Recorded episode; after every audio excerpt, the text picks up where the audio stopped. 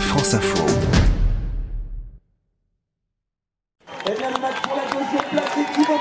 24 heures après avoir survolé le Tour Malais, Thibaut Pinot est allé reprendre du temps à tous ses adversaires et il s'affirme maintenant comme un candidat sérieux à la victoire finale. Le franc-comtois de 29 ans est une nouvelle fois passé à l'attaque sur les pentes du Prat d'Albis sur un terrain préparé par son fidèle lieutenant David Godu qui a procédé à l'essorage du groupe des favoris. Dans la dernière montée, Thibaut Pinot a accéléré à 6 km du but pour rejoindre son coéquipier Sébastien Reichenbach, membre de l'échappée du jour, avant d'accélérer de nouveau, suivi dans un premier temps par le Colombien Bernal et le maillot jaune avant que ces derniers ne lâchent.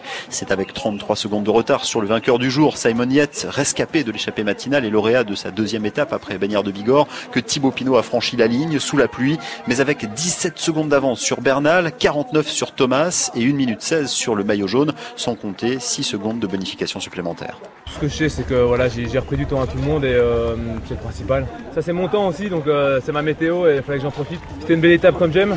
Euh, voilà, aujourd'hui j'ai des bonnes sensations, il fallait que j'en profite. Je savais que la fin était un peu moins raide, donc euh, voilà, je voulais.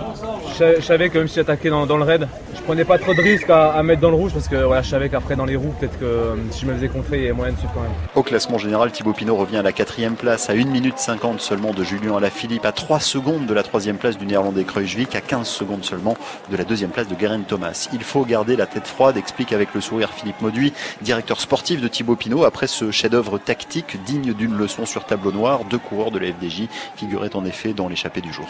On va rester prudent parce qu'il reste une semaine.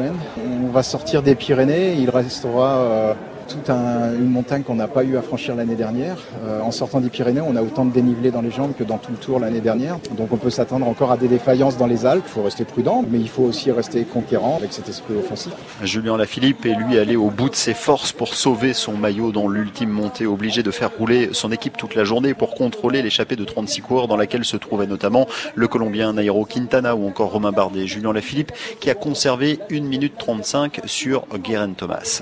Je m'y attendais. Euh, c'était une étape vraiment très très difficile. L'objectif pour nous ce matin c'était de garder le maillot jaune, donc euh, objectif euh, rempli et pas surpris d'avoir perdu du temps.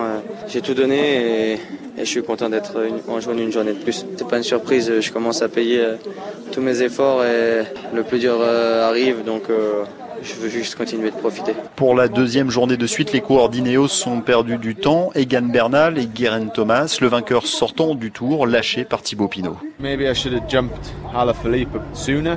J'aurais peut-être dû lâcher à la Philippe euh, plus tôt, mais bon, je me sens bien, j'avais de bonnes jambes. À la fin, c'est ça le plus important. Maintenant, j'attends les Alpes euh, dans une bonne position. J'aurais préféré pas perdre ce temps, évidemment, aujourd'hui sur Pinot, mais je suis confiant. Je me sens de plus en plus fort. L'orgueil de Romain Bardet, après avoir perdu 20 minutes dans l'étape du Tour Malais, le deuxième du Tour 2016, s'est battu pour être dans l'échappée du jour, pour rester à portée du vainqueur de l'étape, Simon Yates, et de Simon Geschke dans le mur de Péguerre, avant de craquer dans l'ultime montée. Romain Bardet. Je vais essayer de reprendre un peu de vie, être un peu acteur sur ce tour avant le repos, c'est important. Voilà, c'est vrai que c'est aujourd'hui le mental qui a guidé un petit peu. Je voulais absolument prendre d'échapper, j'ai laissé beaucoup d'énergie. J'étais quand même content de me retrouver à l'avant, même si voilà, on a manqué un peu au final. Je pense que c'est une bonne marque, c'est un peu en avant pour les Alpes. Le peloton va pouvoir profiter de sa deuxième journée de repos demain à Nîmes.